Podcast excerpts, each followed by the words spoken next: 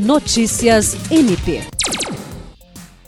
O Ministério Público do Estado do Acre, por meio do Grupo Especial de Apoio e Atuação para Prevenção e Resposta a Situações de Emergência ou Estado de Calamidade devido à ocorrência de desastres, promoveu na última quinta-feira, através de videoconferência, uma reunião com representantes das defesas civis estadual e dos municípios de Rio Branco, Cruzeiro do Sul, Tarauacá, Sena Madureira, Feijó, Porto Acre e Jordão.